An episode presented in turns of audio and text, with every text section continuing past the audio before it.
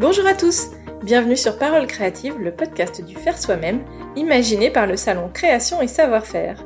Je m'appelle Mélanie Sena et je suis ravie de vous retrouver pour ce nouveau rendez-vous. Peut-être me connaissez-vous déjà via mon podcast Fait main, dans lequel je converse avec des créatrices et des créateurs qui ont fait de leur passion pour le fait main leur métier. Si vous voulez découvrir leurs histoires, je vous invite à m'écouter en cherchant Fait main dans votre appli de podcast préféré. Avec Parole Créative, nous avons envie de vous faire découvrir toutes les facettes du faire soi-même que ce soit en vous emmenant dans les coulisses du salon ou en vous faisant découvrir ou redécouvrir ces marques que nous aimons tant, mais dont on ne connaît généralement que les produits. L'humain est clé dans le faire soi-même et ce sont les histoires de ces femmes et de ces hommes passionnés que nous partagerons avec vous un mardi sur deux. Aujourd'hui, je reçois Stella qui a créé il y a plus de 10 ans la marque Soliluna Macramé depuis la Drôme. Elle nous raconte comment elle est passée de créatrice de bijoux en micro macramé chef d'une petite entreprise de 10 personnes. Aujourd'hui, Soliluna, c'est des kits DIY pour faire ses propres bijoux, mais c'est aussi un organisme de formation qui forme de manière professionnelle entre 150 et 300 personnes chaque année. Stella nous explique sa fascination pour le micro-macramé, le parallèle qu'on peut faire avec les bracelets brésiliens et ce qu'on va trouver sur le stand Soliluna au salon dans quelques semaines. Bonne écoute Bonjour Stella, bienvenue sur le podcast Parole créative. Salut Mélanie, merci de me recevoir. Avec plaisir. Alors, euh, tu fais, euh, et ton entreprise, ta marque, Soliluna Macramé, tu fais du micro macramé. Avant de rentrer dans le détail du micro macramé, est-ce que tu peux te présenter, euh, s'il te plaît? Oui, carrément. Alors, moi, je m'appelle Stella, j'ai 35 ans, puis j'ai créé donc Soliluna Macramé en 2010, au départ, je faisais juste de la vente de bijoux en macramé. J'avais appris cette technique en Amérique du Sud. J'ai vécu trois ans là-bas et je voulais faire que ça. Donc, euh, j'ai commencé euh, à, à, faire des bijoux et à les vendre sur les marchés. Et puis, en 2016, il y a eu un petit euh, retournement de situation et je suis partie dans la transmission du savoir-faire et j'ai commencé donc du coup avec une chaîne YouTube et avec différents projets à transmettre le savoir-faire. Donc, soit lors de stages en présentiel, soit avec des kits do it yourself, enfin avec le, dans le micro macramé et euh, après des formations en ligne, etc. Et donc je suis passée de solopreneur à faire mes petits bijoux sur les marchés à aujourd'hui une entreprise avec une dizaine de, de, de, meufs super motivées et voilà on œuvre pour euh, accompagner les femmes dans la connexion à leur créativité par le biais du micro macramé. Génial. Euh, c'est assez impressionnant euh, de passer comme ça d'une entreprise au départ. Tu t'étais dit que tu allais euh, travailler toute seule. Hein. Euh, tu étais créatrice de bijoux. Et puis, euh, enfin, ce, comment dire, ce revirement de situation, comme tu l'as appelé, il est assez surprenant. toi, tu étais à l'aise pour monter une équipe et gérer une entreprise, une marque plus importante? Pas du tout. Alors, pas du tout. Parce que je pense que j'étais comme tous les, les artisans au départ. On a plus de talent pour créer, être dans notre atelier, la musique et faire nos, nos, nos activités créatives que euh, entreprendre. Mais en fait, euh, j'étais aussi dans une situation où j'étais euh, dans, dans, une transition de vie, où je vivais en colocation avec ma fille toute seule. J'avais une, vécu une séparation, etc. Et en fait, comme je ne vivais pas complètement mon activité de vente de bijoux, et que j'avais pas spécialement le temps d'être sur les marchés tout le week-end avec une enfant en bas âge, etc. Je me suis juste dit j'ai deux solutions. Soit je pars dans du haut de gamme et je vais euh, faire des bijoux qui ont une, enfin, voilà, aller les vendre à une clientèle qui a vraiment les moyens et partir dans du haut de gamme. Soit je fais de la transmission, soit j'arrête. Ouais, enfin, j'ai trois choix. Et euh, j'ai eu une grosse, euh, ouais, une grosse période de remise en question. J'ai failli arrêter. Et puis quand je me suis mise à transmettre, en fait, parce que j'ai eu beaucoup de demandes sur les marchés, ah, j'aimerais trop apprendre. Au début, personne connaissait le micro macramé. Hein. Quand bah arrivé, les gens ne savaient pas ce que c'était. Ils ne comprenaient pas. Ils avaient besoin de toucher, de voir, mais c'est quoi ce truc? et tout. Et en fait, euh, assez rapidement, j'ai eu des gens qui disaient, mais comment on peut faire pour apprendre? Et j'ai commencé à prendre comme ça une ou deux nanas en stage. Et puis euh, de là, euh, fait, j'ai adoré, j'ai adoré ce lien. Moi, j'étais pas, je commençais à m'ennuyer aussi toute seule dans mon atelier. Je suis pas quelqu'un de très solitaire, je suis quelqu'un de très sociable qui a besoin de liens, de tisser des liens. Et donc du coup, ce tissage à la main, ce tissage de liens, tout faisait sens. Et on a commencé à, enfin, j'ai commencé à transmettre. Et au début, oui, j'étais toute seule, mais en fait, assez rapidement, je me suis fait, euh, bah, en fait, je sais pas, j'ai eu des, des, bonnes intuitions et, et, je me suis découverte une passion pour l'entrepreneuriat, mais euh, que je savais pas du tout qu'il existait quoi en moi. Et c'est un truc où en fait quand j'ai commencé à mettre un pied dedans, euh, j'ai adoré. Puis je me suis beaucoup formée à cette époque. En 2016, j'ai fait, euh, enfin, je pense que j'ai investi sur moi 50, 60 millions, 1000, 60 000 euros depuis depuis que j'ai commencé mon entreprise, parce qu'au départ, j'avais, j'étais au RSA et et je, du coup, j'avais très, enfin, en parallèle de mon activité, j'étais au RSA, donc j'avais très peu de, de revenus et j'avais commencé à investir dans des formations euh, en développement personnel, en coaching pour euh, justement me connaître mieux et savoir comment j'allais pouvoir utiliser mon potentiel au service de ce que j'avais envie de créer dans le dans la vie et dans le monde. Et du coup, euh, de là, en fait, ça a fait effet boule de neige. Et aujourd'hui, ben euh, un peu moins de dix ans plus tard, j'ai continué dans cette dynamique parce que je crois que c'est la clé en fait de, de, de, tout dans la vie, de se connaître suffisamment pour savoir ben, qu'est-ce que j'ai envie de, de, de, laisser se manifester par rapport à qui je suis.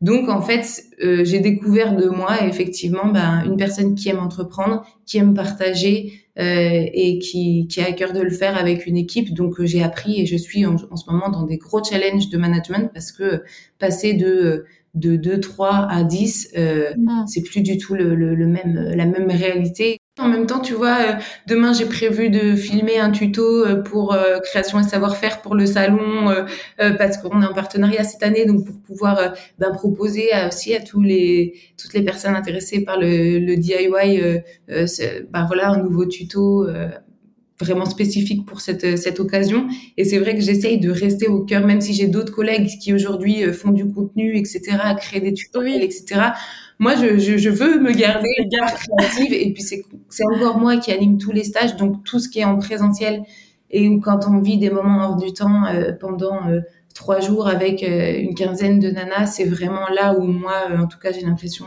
que, que j'ai le plus d'impact et, de, et où mm. le plus de sens aussi dans, dans ce que je fais, quoi. Ouais. Et les stages, tu les fais où? Un peu partout en France non, ou voilà, non. Moi, je, en fait, j'ai euh, j'ai décidé de rester dans la Drôme, là où je vis, pour mes stages, et euh, rester proche de mon atelier. Donc, soit j'en fais dans mon atelier, soit j'en fais euh, sur trois, quand c'est sur trois jours, on loue un gîte comme ça, les, parce qu'il y a des femmes qui viennent de partout. Donc, comme ça, elles peuvent rester sur place. Et maintenant, j'anime des stages aussi, cercle de femmes et macramé. On va faire différentes. J'essaie d'ouvrir en fait le macramé avec d'autres pratiques pour pouvoir vraiment faire du lien avec toutes les passions que j'ai aussi. Pour, voilà, dans tout ce qui est euh, ben, aussi euh, développement de la femme, etc.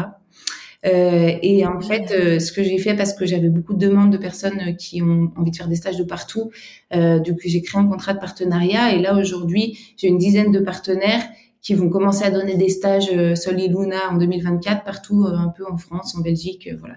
Et puis les, les, partenaires vont probablement augmenter. On va, on essaye de gérer par région pour qu'il y ait un peu du choix un peu partout pour que les personnes puissent aller se former et faire des stages de micro macramé dans l'univers de Luna, mais mais pas que dans la Drôme.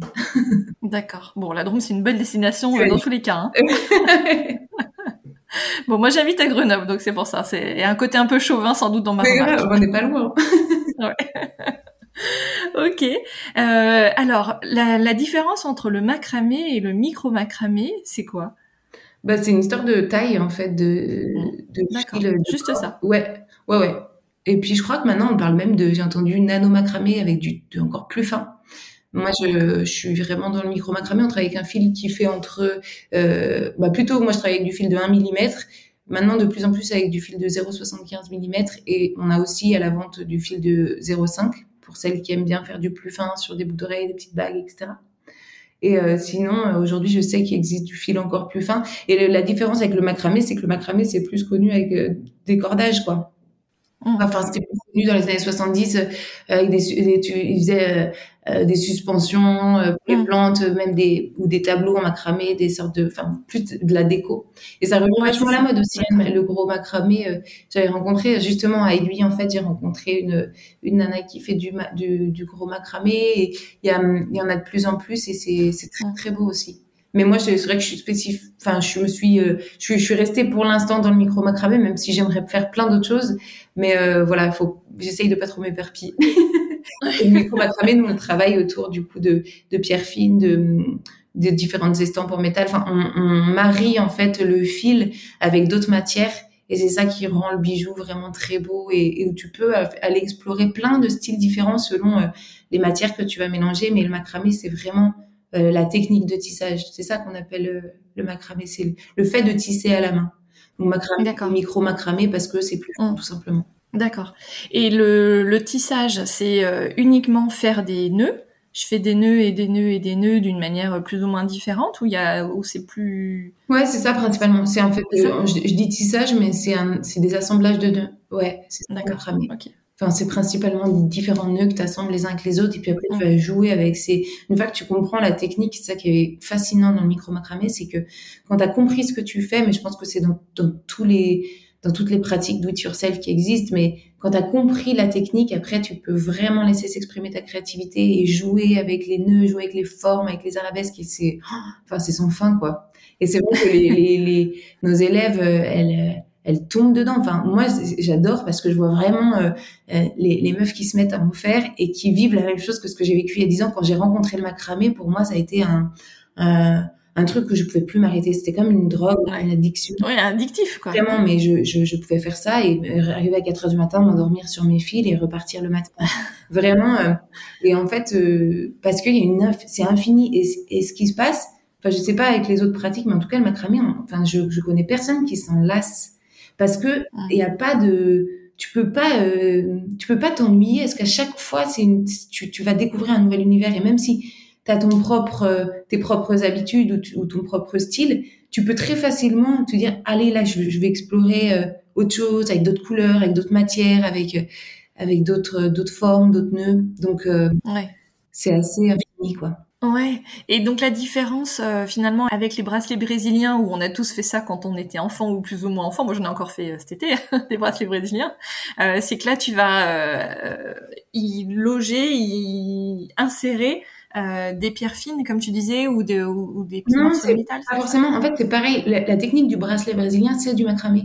Ouais, c'est ça. parce que finalement, on fait des nœuds quoi avec du fil. On disait quand on était euh, quand on était petit, c'est que le bracelet brésilien, souvent, on va passer euh, nos, nos... c'est vraiment une histoire de fil guide et de fil tisseur qui va passer par dessus ou par dessous. Nous, le macramé, on tisse à l'envers par rapport aux, habitudes qu'on avait des bracelets brésiliens. Donc, quand en stage, j'ai des mamans qui ont, qui ont, fait beaucoup de bracelets brésiliens, elles sont là.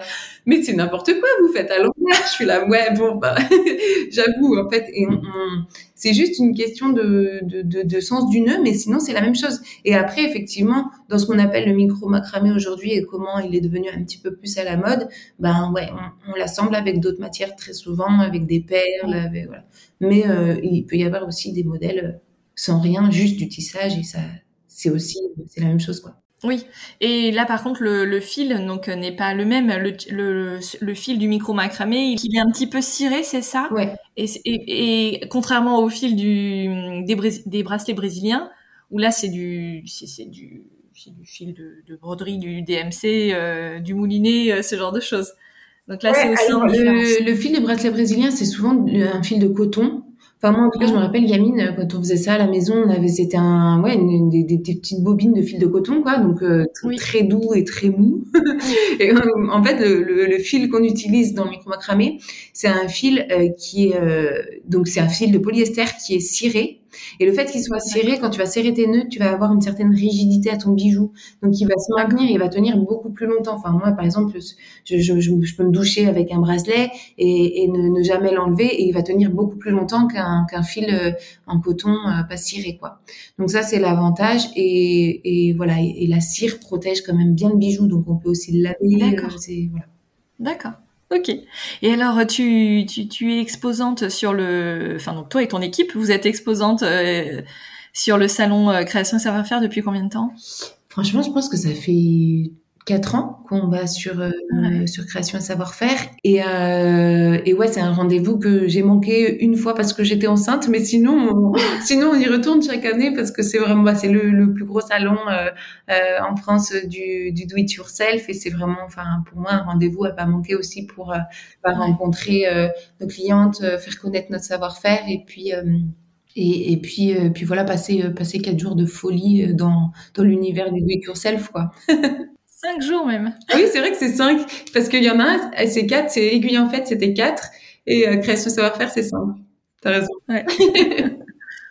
Et alors, euh, qu'est-ce que vous allez nous, nous préparer pour, euh, pour euh, l'édition de cette année? Est-ce que, évidemment, on peut acheter des kits sur, le, sur le stand, mais il y a aussi une partie justement un petit peu atelier que vous allez proposer? Ouais, nous on a toujours la même formule, c'est-à-dire qu'on a un stand avec donc tout le matériel pour faire le micro macramé et tous nos kits. On a, je pense, une trentaine de kits aujourd'hui à tous les niveaux, débutants, intermédiaires, avancés, et nos kits ils sont ils sont créés de manière à ce que vous ayez donc le, matériel euh, dans, dans, un petit kit et euh, une vidéo associée qui vous permet en fait de suivre pas à pas euh, le, le, la création du bijou et de pouvoir voilà vous assurer de bien pouvoir réaliser le bijou.